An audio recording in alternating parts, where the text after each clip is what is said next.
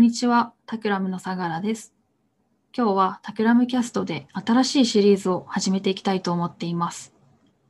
タクラムが大切にしている考え方の一つで、メタファーにもなっている振り子というものがあるんですが、その振り子をテーマに複数の視点や思考から物事に携わっている人たちとの対話を繰り広げていけたらなと思っています。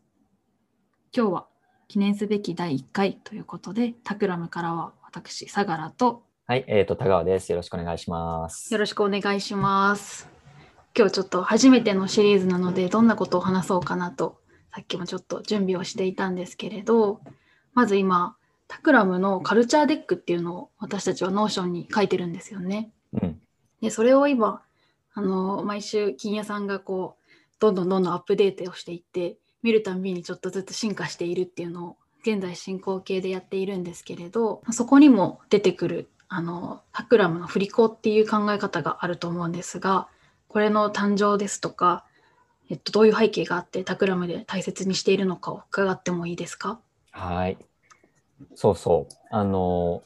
あ、ちなみに僕、あの、相良さんのことを、あの、今日、今日というかいつもサンディって呼んでるので、はい。はい。サンディでいきます。あの、はい。サンディがですね、 Takramにこう、えっと、今年ジョインして、えーはい。くれたんですけど、えっと、それを、あの、機会にして、あの、カルチャーリレーションズっていうチームを立ち上げて、あの、まあ、コロナとかもあって、まあ、いろいろあの、自分たちのカルチャーをこう見直していこうとかっていうのが、今、なんかそういうこう、ムードになっていて、えーっと、カルチャーデックをどんどん今、去年からかな、書いてたのを、また今年に入ってちょっとブーストして、また進めてるんですけど、はい。えーっと、そこで、まあ、ミッションとかね、ビジョンとか、あの、バリューとかっていうのを、まあ、文字にして書いてるんですけど、で、それをこうやっていく中で、あの、えっと、この振り子、あの、ペンデュラムって英語で、あの、よ僕らはよく使ってるんですけど、あの、なんかですね、そのカルチャー考えていくときに、えーっと、なんか改めて、この振り子っていう言葉が、なんかこう、フォーカスっていうか、なんかそこにハイライトが当たって今来てうんうんいます。で、あの、振り子っていう言葉自体は、えーっと、僕らが、あの、えっとですね、まあ、以前に書いた、あの、書籍があるんですけど、デザインイノベーションの振り子っていう、うんあの、そういう黒い表紙の本があって、あの、そその本を書いてる時に、あの、出てきた、あの、言葉なんですね。で、あの、で、そこで、まあ、いろんなその自分たちのこう、あの、デザイン、まあ、エンジニアリングとかビジネスもそうなんですけど、なんか物事をこう考えたり作ったりしてるときに、あの、うん。どういうスタイルでやってるんだろうかとか、まあ、なんでやってるのかなっていうところを見ていくときに、なんかあの、なんていうのかな、よく、あの、例えば目の前にあの選択肢が2つあったときに、あの、よく A か B かどっちにしようかとか、どっちか選ぼうかとかってみたいな話になるじゃないですか。で、それで、あの、ただなんかその時に、あの、僕らもよく思うんだけど、えっと、本当にどっちか二択っていうか、あ二二択っていうかこう、二つあった時に一個しか選べないのかなみたいなこととかを、うんあの、よくあの思うことがこうあって、はい。で、A と B って、あの、比較するとすごくわかりやすい、なんか右と左とかね、あの、うんうんなんか中と外とかっていうその二分法ってすっごく世界をこう理解するためにはわかりやすいんだけど、なんかその二つに分けちゃって、その、なんかこう、その二つがこう、あの、分けることで全く別のものにこう見見えちゃうっていうか、うんうん。中と外ってこう言うだけで、はい。なんかその、本当はその地続きかもしれない、あの、なんかな、なだらかにつながってるかもしれないものが、なんか急に二つにこうわ分かれて、すごくわかりやすくその中はこうで、外はこうでとかっていう話にこう集約されていったりして、していくときに、なんかだけどあの、なんか課題に向き合ってる時とか、なんか人の、ね、人がこう感動しちゃうものみたいなこととかを作っている時の、なんか僕らが現場でやってるあの時に体感してるリアリティと、なんかすごくこう距離感を感じることがやっぱりあるんですよね。はい。うんうんで、まあ、確かにお家とか考えると、うちの中とか、うちの外とかってあるんだけど、はい。なんだけど、こう、玄関の扉を開けたときに、じゃあその、なんか玄関っていうのって中なのかな、外なのかな？とかね。なんか、しかも扉が開いてるときに、中と外がつながったときに、そのつながった中と外っていうのは、その、その中性と外性って、なんか中和されてる中間領域みたいなのがあって、なんかそこでこそ起こる、例えばね、お帰りとか、ただいまみたいなのって、その中間的な話だったり、はい。だから、なんかその、なんかね、こう、で、すごい分かりやすいんだよね、その分けるってことで。で、なんで分けるがうん分かりやすいかっていうと、結局、あの、理解するってことを日本語で分かるって言うじゃないですか。で、うんうんあれ、分けるっていうことなんですよね。だから結局、分けることができるっていうことが、あの、うん理解できるとか、はい。で、その理解して、まあ、その抽象化するってことなんだけど、その抽象化ができると、議論ができるので、その議論するためにも物事を分けていくっていう、この分割、世界をどんどん分割していくっていうようなのが、なんかその、まあこれ多分論理学的みたいなね、話でいくと、うん確かに分類とかなんでしょうね。分類をしていくっていうこと。うんで、はい。分類ができないものは議論ができないので、とりあえず分類していこうみたいな、はい。っていうのが、なんかもう世界中を覆い尽くしてる気がしていて、うんだから、なんかそれって、あの、なんかね、その、その解像度での話っていうところに、なんか本当の解決ってあるんだろうかみたいな話を、なんかその、あの本書いてた時にすっごいね、みんなで深く なんか話をしたところがあって、ではい。なんかそういう話を考えていくと、なんかうん。例えば、あの、僕自身も、あの、もともと、えっと、今はデザインエンジニアっていう肩書きで、あの、仕事してますけど、はい。あの、僕は大学、大学時代かな、大学3年生とか4年生の頃に、うんまあ、あの、なんかものづくりの仕事が、まあ、すごくやりたくて、もう大好きだったんで、はい。あの、なんか特に、まあ、コンコンスコンシューマー向けっていうか、あの、あの 2C のあうんのプロダクトが作りたいなっていうことで、まあ、例えば当時いろんな、なんだろうな、あのメーカーとか、はい。あいろんな人にこう、あの話を聞く中で、うん。あの、なんとなく感覚的に、あの、エンジニアリングのその中の機能を作るっていう部分と、だけどすごい、あの、当時からなんか使い勝手がいいとか、なんかすごくかっこいいとか、みたいな、その外側の、まあこれも内とか外とか言っちゃうんだけど、なんか、はい。まあいわゆるデザインが扱ってるようなことっていうのうんも、もうすごい大好きでやりたいなと思ってた時に、まあはあの自分が当時こう、あの、このこの会社に就職できたらすごい楽しそうだなって思ってたい。うん。その会社でインターンで潜り込んで、あの、そこで3ヶ月ぐらい、あの、仕事させてもらって、当時僕あの、エンジニアとして、あの、働いてたんで、うん。あの、熱解析とか熱設計みたいな、すごいこう、あ。本当にあの、エンジニアリングの中でも、裏方的な仕事をこうさせてもらって、それはそれですごい楽しかったんだけど、なんか当時、あの、インターンが終わった時に、あの、はい。その部門のシニアのマネージャーさんと、あの、最後、なんだろうな、終わった時に面談みたいな、の、機会があって、なんかそこで、あの、どうだったみたいな話を、あの、なんかされてね。で、最初、いや、すごい楽しかったですとか、あの、まあ、ここ、ね、できれば、あの、就職できれば嬉しいかなと、あの、思って頑張りますみたいな話をしてたんだけど、はい。なんか、あの、どんな仕事のイメージみたいな話になって、で、はい。そこであの、少しずつこう、あの、デザイン的な話とエンジニアリング的な話の、なんか両方が、あの、ここだとできる、あの、可能性もすごい感じて、えっと、もう、あの、頑張ってその両方ができるような人になっていきたいえし、ここ、この会社だったらやれると思うんですよね、みたいな話を、多分すごい、当時、あの、フレッシュな、はい。あの、感じで、なんかすごいね、ピュアに。ピュアに生き生きとかははい話したんだけど、うんうんただなんかね、その話になって、しばらく俺が、なんか自分自身ですごくニコニコしながら話してたら、なんかその、あの、テーブルの向こう側に座ってて、それまではすごいこう、にこやかに聞いてくれてたマネージャーさんの顔が、はいなんかね、その話になって徐々にこう、なんかこう、顔が、なんていうのかな、曇っていく。曇っていく。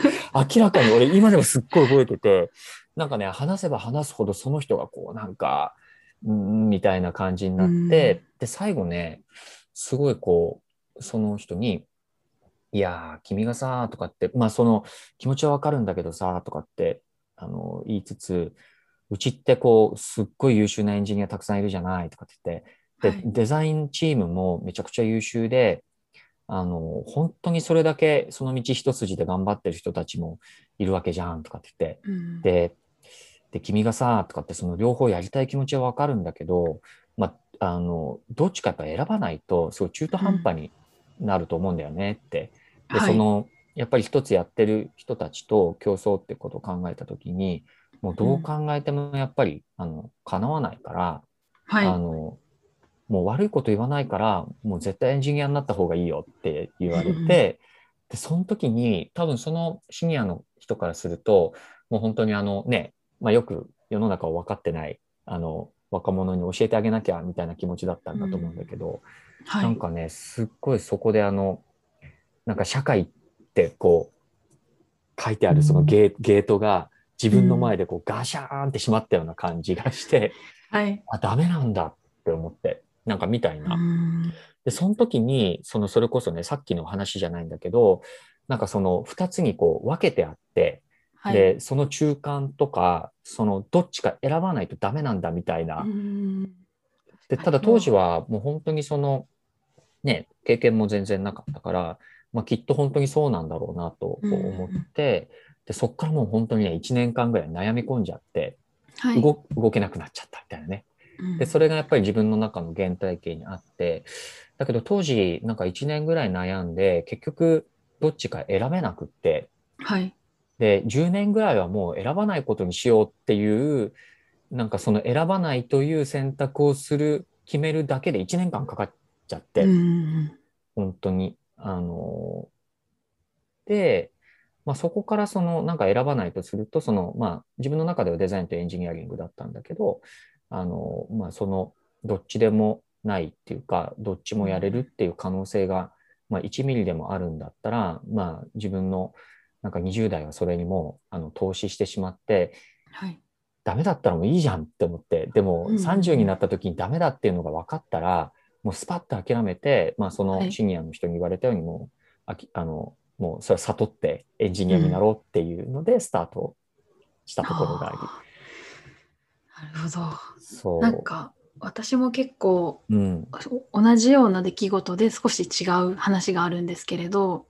あの新卒でロフトワークという会社うんうん。に入って、その頃は私は本当に何でもやっていてデザインもするし企画もするしワークショップもしてなんかコーヒーを入れることもあればっていうふうにもう本当にあらゆることをしていた時に自分の専門性って何なんだろうと思って、うんその頃あの今もあの代表の林千秋さんという方がいらっしゃるんですけれど千秋さんとのワンオンワンで私はちょっと専門性を極めたいので勉強する留学に出ようと思いますみたいな話をこうした時に千秋さんに言われて今も結構心に残っているのがなんかこれからの時代はそのいろんな専門性を持った人をつないでいく役割だとかその視点になって間のこうなんでしょうね。新しいものを作っていける。そういう役割がすごく重要になってくるからそのままで頑張りなさいというようなうん。ことを、言葉をいただいてちょっとあこの自己紹介する時に自分が何と名乗ればいいのかわからない不安みたいなものがあったんですけれど、結構その言葉であいいんだって思えたのでちょっと似たような感じの違うアドバイスを私もいただいて、その先頑張れたっていうのはありますね。うんなんかあの、多分タクラムにいる人たちって、あの、そういうエピソードがほとんど全員の人にあなんかありそうな気がしてて、まあ、あの、なんていうのかな。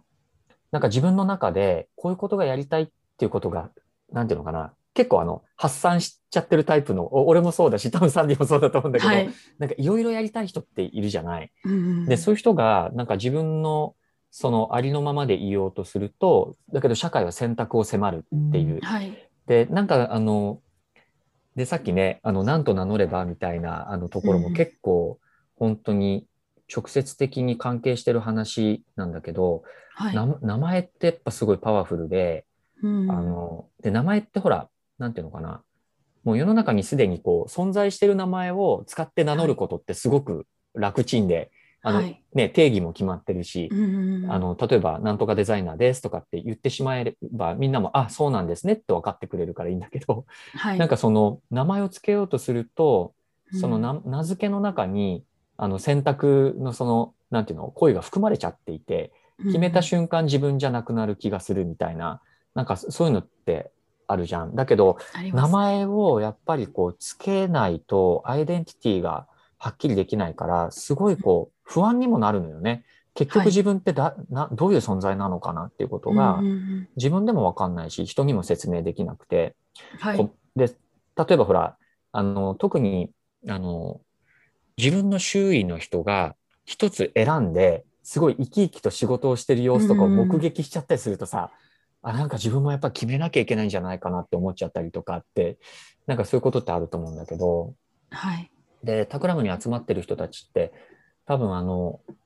例えばね、あの、まあ、デザインエンジニアリングやってる人とかだと、まあ、デザイン出身の人もエンジニアリング出身の人も、多かれ少なかれ多分似たような、なんかどっちかっていうよりどっちもやりたいんだけどな、みたいなこともあるし、まあ、例えばビジネスデザインの人たちも、あの、ずっとビジネスやってたけど、で、ビジネス領域のね、普通のあの、あの、や、あの、普通の会社の普通にビジネスやってると、デザインとかね、はい。あの、いやる、多分組織のね、そうそういうことに多分なってないし、多分、みたいな。なんかデザイナーに依頼することはあっても、自分でデザインをすることっていうのは多分、ね、その職種のね、中に含まれてなかったり多分すると思うし、まあなんかそういう感じで、なんか、デザインの人たちでもそうかな、タクラムにいる人、例えばグラフィック系の、グラフィックデザインのメンバーたちでも、なんか、グラフィックデザインなんだけど、いわゆるグラフィックデザインじゃないんですよね、うん。みたいなことを言うんだよね、結いや構ね。そうですよね。この前あの社内のうん。それぞれのペンメンバーの Notionページを見ていて、うん。えっと、デザイナーで普段リサーチをメインにしているんだけれどイラストもやりますみたいなこととか、結構メンバーの一人一人がその振り子を自分の中に持っていてプロジェクトに合わせてその振り子を振っているんだなっていうので結構この人はこれっていうもちろんあの専門的な分野はうん。持ちつつプロジェクトに合わせてなんかラベルをこう自由に貼り替えているというか、うん。本当こう囲って表札をかけるように、うん。今はこれですみたいなうん。うん。風な働き方をしていますよね。うん。うん。で、確かね、で、それを、まあ、その本を書いてた時に、まあ、今の、そうね、えっと、まあ、その、その時期に、まあ、中核だったみんなと話をしてた時にね、誰が言ったのかわかんないけど、振り子ってメタファーを、なんかみんなで話してる時思いついたんだよね。うんはい、で、その時に、うん。面白いメタファーだなと思って、なんか今までその、例えば色を混ぜるっていう考え方もあって、はい。例えばその黄色と青を混ぜるとね、グリーンっていう新しい色になるよねとか、で、それって、例えばほら、アウフヘーベンみたいなの正反合みたいな、なんか A と B からその C が出てくるみたいなこととかも、はい。なんかそういうのは知ってたんだけど、うん。なんかね、振り子っていうのってものすごいユニークで面白いなと思ったのね。うん。で、それ何かっていうと、例えばその、なんだろう、A と B を化学反応させて C ができましたとか、正反合とかもなんかちょっとそういうイメージあるんだけど、あの、それって結局、その A と B っていうものを脱却して新しい C に行くんだみたいな感じじゃない、うんでだからその脱却した先には、あの A と B っていう元々のものはもうなくなっちゃってるっていう風なイメージなんだけど、うん。振り子がすごい独特なのは、あの、ていうのかな、その手前側にあるやつを否定しないっていうのがすごい面白くて、はい、うん、A は A、B は B。例えばデザインならデザイン、エンジニアリングならエンジニアリングを、あの、それぞれ強くしていく。はい、で、そのそれぞれ強くしていって、その、もっと言うと、えっと、普通だと融合みたいな、あの、語られ方するときってさ、A と B をこう近づけていって、こう、あの、合体させるみたいなイメージがあるんだけど、はい、振り子、振り子は、実はそれとかなりに似てるんだけど、いあの、うん。なんだろう、現象的には全然違ってて、振り子の、あの、パワーが、こう、増幅するときって、あの、振幅っていうか、この、確かに。幅が振れ幅みたいな。そうそうそう、うん。右と左の距離が遠ければ遠いほど強い振幅になる。うん。だよね。で、この行ったり来たりの切り替えのそのテンポが、はい。えっと、高速であれば高速であるほど、その振り子っていうのが、なんかパワーが出ていくっていうことで、だからはい。デザインとエンジニアリングをくっつける作業じゃなくて、引き離す作業なんだよね。うん。だからその、自分の中に結構矛盾した人格、はい。例えばそのロボットとか作りますってなった時に、なんかすごい厳格にエンジニアリングでスペックとか機能とか効率のことを考えてる自分と、あの UX とか形とか色とかって考えてる自分が、なんか一つの物事の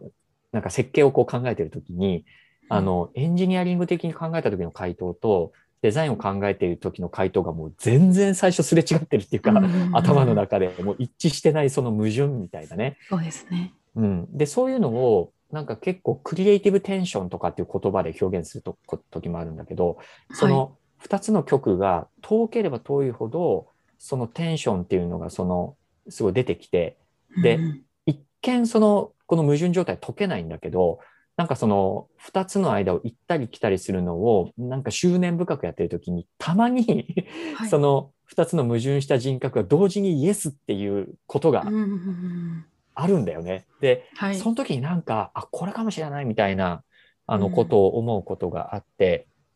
で、それって、なんかその、なんか正反合とかとちょっと違う感じ？だし、融合ともなんか全然違ってて、はいなん。か二人の矛盾人格がこう、なんかお互いにこう、ガンガンこう、い意見を言い出し合いながら、ああみたいな、なんかその瞬間に出会うみたいな、なんかそういう。んんん。で、これがね、なんか、あの、タクラムの中でも、はい。あのさっきのカルチャーデックでね、最近、まあ、サンディとも相談しながら、あのはいいろいろキーワード選びをなんか再構築してるんだけど、なんかその自分たちのなんか哲学の中に、こういうこう振り子、なんか A とか B とか選ぶってことでもないし、まあう、ん。で、あの、今ね、Our Pendulum って言って、なんか自分たちの振り子っていうので、まあ、デザインソートリーダーシップっていうあの考える側の話と、あと Power of Making っていう作る側の話の、まあ、この考える作るのこの振り子を、まあ、超高速で振っていくっていうようなこと。はい。うんうん。で、なんか今ね、説明しようとしてるんだけど、そうですね。うん。まあ、考える作るの振り子でもあるし、ね、なんかいいろんな振り子が多分あってよくって。うん、うんうんうん。このもともとはその culture deck で deck で、アワーミッションの下にこうバリューですとかプロミスとかうん、を置いていたところをもう新しく今回はアワーペンデュラムっていう言葉自体を作ってみようっていうので、そう。ね、なんか、あの、タクラムもブランドの仕事をよくやるので、MVV とかね、はい。ミッションバリュー、あの、ミッション、ビジョン、バリューとかよく作るんだけど、うんあの、タクラムの今、ブランドストラクチャー、ミッションの下がペンデュラムって書いてあって、これ何ですかみたいなね、バリューでもないし、ビジョンでもなくて、ペンデュラムみたいなものをここに置いて、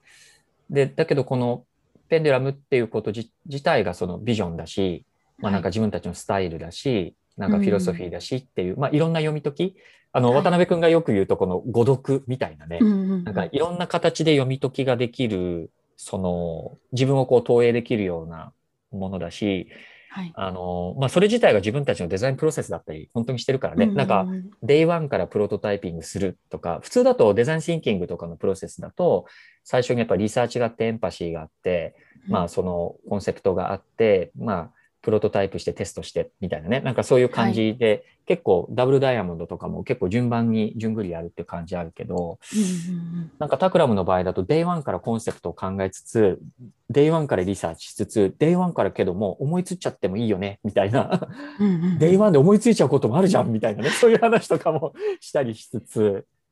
そうですね。うん。なんかそういうのが、けどなんかこう、クリエーションのリアリティって、はい。なんかそういうこう、いつ何が起こるかわかんないし、実際こうやってるときは、一応プロセスはあるけどね。はい。なんかそういうこう、あの、ある種、なんかこう、まあ、ペンデュラムみたいな状態でモデル化されたカオスみたいな。うんうんけどカオスの中の結構大事なことがいくつかあって、そういうこの曲がね、離れてることとか、そはいのリズム、うんでクリエイティブリズムって超大事だと思ってて、はい。なんか議論のテンポとか、プロトタイプを作っていくリズムとか、あ確かに。議論のリズムとか、詰まった時に、例えばユーザーテストを挟む時のそのテンポ感とか、はい。なんかそういうリリズムセ音楽みたいなものなんてよく思うけど、うん なんかそういうのがすごくうまくできてるチームって、ものすごいね、いい仕事がしたりするんだけど、すね。うんなんかペンデュラムは、なんかそういう意味でも、ね、テンポを、あの、メトロノームもみたいなものだったりもするし、はい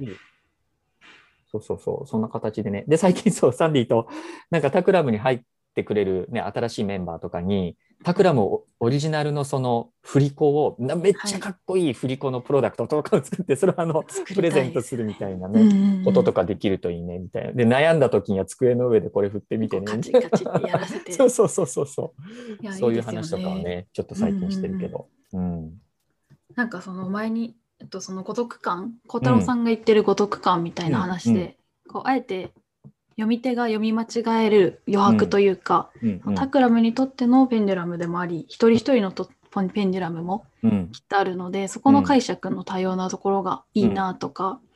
あとあの砂時計のプロジェクトとかも、あの時に孝太郎さんが話されてたのがその砂時計が思考のスイッチになるっていう話をうん。うん。うん。されていたので、まさにもしこの振り子がタクラムバージョンで作れたらちょっとカチカチやらせながら自分の思考を巡らせたりとかっていう、なんか本当にいいメタファーでありオブジェクトになりそうだなと思って、うん。はい。楽しみですね。なんかやっぱり、あれ、うん。振り子って、迷いとかのメタファーだったりもしてると思うのよね。うん。で、クリエーションとか、最後あの、そのイノベーション的なものもそうなんだけど、結構迷うじゃんはい、これでいいのかなってい。いうや永遠に迷いますよね。そうう。んで、なんかこの振り子がすごい俺も大好きなのが、その迷ってる自分のメタファーだったりもうんして、だけどその迷いとか、なんでかな、なんでかなってこう考える、その、そういうこととかの、やっぱ先にその、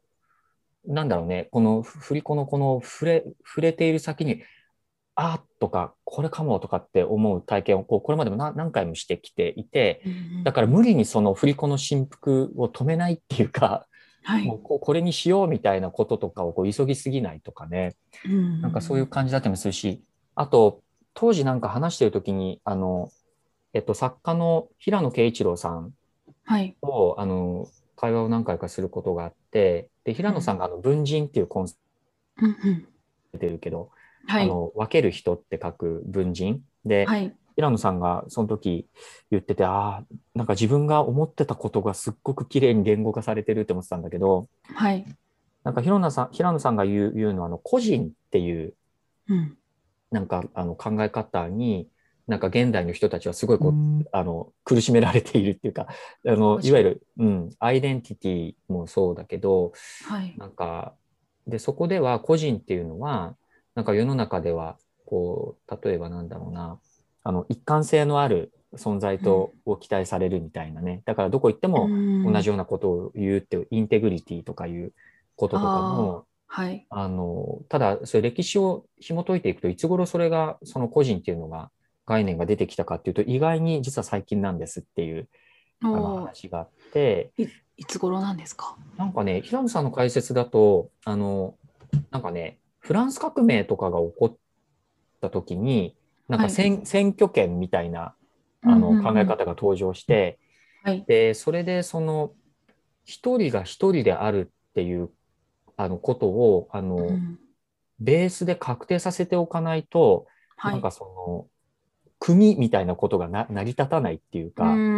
管理管理の面ですかね。管理ができないっていうことになって、だから、そのコミュニティをどんどんどんどん分割していったときに、あの、それまでは家族とかみたいなのが最小単位だったものを、さらに分割して、これ以上分割すると、なんか人間じゃなくなるっていうところまで切り刻んだやつが個人だっていう。うーんで、それまでは結構融通無下に、あっちではこう言ってる人が別のところだと別のことやってるってことに、あんまりその違和感とか、あの、そんなにこう、ね、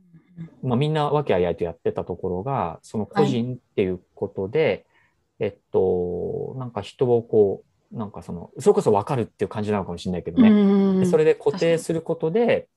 例えばその、それまで村とかでしか暮らしたことがなかった人が都市とかに出て行って、全然その、なんだろう、文脈を共有してない人たちが一緒に働くみたいなことになった時に、はい。一人一人のその一貫性みたいなことが、あの、やっぱり出てないと仕事ができないとか、共同生活が送れないみたいな、まあ、あと投票するときに一票っていうのを確定できないとかっていうのはい。で、うんうん。個人っていうのが出てきて、だけどうん、だからなんかその、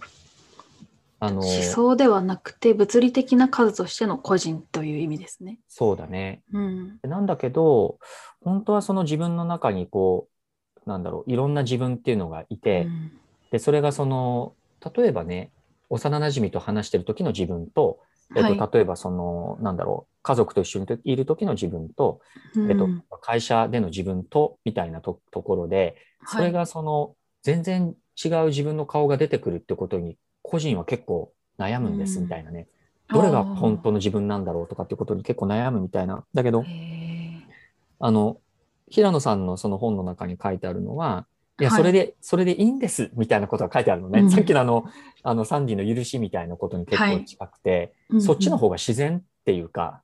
あのそうね。うん。で、どそのどの文人が、その自分の中で、その時間帯とかによって顔を出すのかっていうのはすごいコンテクストに応じてその出てくるから、はい。それが、まあ、調和してればいいんだよみたいな、なんかそんうなうんことを見た、あの、読んだときに、なんかすっごいね、自分の中でこう、それこそゆゆ許し、許され感があってうん、そういうパーミッションを得たってそういう感じなんです、ね。それがさっきのね、で、そそれは多分タクラムの中での働き方にもかなり近いところがあって、さっきさ、うんプロジェクトの中でデザイナーっぽい自分になったりとか、はい。別のプロロジェクトだとすっごいビジネス系の顔が出たりとか、ですね。それでいいじゃないみたいなね、その振り子のどっち側にこう重心が寄ってるかとか、みたいなその考え方でしかないので、で、それがそのみんながいろんなその振り子をあの持ってて、分かりにくいんだけど、う 結構分かりにくいんだよね。その文人の話だと、タクラも今メンバーは50人ぐらいですけど、うん。みんなのそれぞれを数えようと思うと多分200人ぐらいは、いることになりますよね。そうそう。だからなんかね、その分かりにくい感じをうん共有できるコミュニティでありたいなっていうのがすっごいあるんだよね。で、それがね、もうなんかね、緒方くんね、ここら辺すっごいいつも考えてて、ああの、緒方くんって自分のノートのブログとかで、うんわ、わかることってなんだろうみたいなブログとかはい書いてるんだけど、うんうん。なんかね、だから、あんまりこう分かりやすくしないとか、なんかこう、お互いがお互い分かり合えないことに、すごい気持ち悪いんだけど、はい。その気持ち悪さを許容することで、お互いが自然にこの、あの、うん入れるみたいなこととかのバランスがすごい多分重要なんだろうなと思ってて、分かろう分かろうとしすぎないとかね。あの、自分がその分かられてないんじゃないかっていうことでさえ、えっと、そのちょっとした気持ち悪さを自分の中で許容することで自分が自然に入れる感覚とか、うんうんうんで、あ、の、タクラムの中でもやっぱほら、なんかすごいこう、かあの、新しい分野を開拓しようとしてる人たちは、なんかはい。自分がやろうとしてることを100%分かってくれる人たちが、あの、タクラムの中にはいない寂しさみたいなのもあるんだけど、はい。だけど、なんかそういう若干の孤独感があるからこそ、その開拓者であるみたいなことだったりにしていて、なんかね、その、100%快適でもないくて、なんかこう、ちょっとどっか不安だし、なんかじょどっかちょっと、なんか快適じゃない感みたいなのもあるんだけど、うんうん。なんかお互いが、まあそういうもんだよね、みたいなことをなんかこう、なんつうの、共共有できてるコミュニティっ。ていうのが、なんかその、なんだろう、多様性とか、例えば、なんだろうね、その、新しい領域がどんどんできていくところの、うんうんうんなんかそのクリエイティブスペースの余白みたいなこととかになんか全部つながってる気がしてて。うんうんうん。そうですね。なんかその自分のことを説明しづらいメンバーが集まっているからこそこう分かってもらえない苦しみがある。つまりその分かり合えなさへの許容がすごくみんなあるというか、うんうん。みんなこうあ新しいところをチャレンジしようとしてるんだなっていうようなうん。チームな感じはしますよねタクラムは。う。うん。ん。多分だからね、ずーっとこう、なんだろう、それこそこう、なんかこういうとすごいナイーブに聞こえるかもしれないけど、はい。あの自分自身をこう探索してるっていうか自分探し的に、うん。あの仕事をしてる人たちがすごく多い気がうんうん。するよね。だからめちゃくちゃ分かりにくい。だから多分うん、タクラム自体も多分外から見て決して分かりやすい感じじゃなくてうん。なんかほら多分中サンディも入ってちょっと見てるとあの、デザインプロセスとかフレームワークとかをなんか全員で共有して、それを分かりやすく表示してこれを全員でやるんだみたいなことが本当に希薄なのね、まあ、ちょっともうちょっともうちょっとやった方がいいんじゃないかっていうぐらい希薄だったりして。て、はい。だからそういうのもちょっと分かりにくさにつながってるのかなと思ってるんだけど、うんそうですね。今日ちょっといろいろとお話第1回としてしてきましたけどなんかずっと話し続けられちゃいそうなので そうね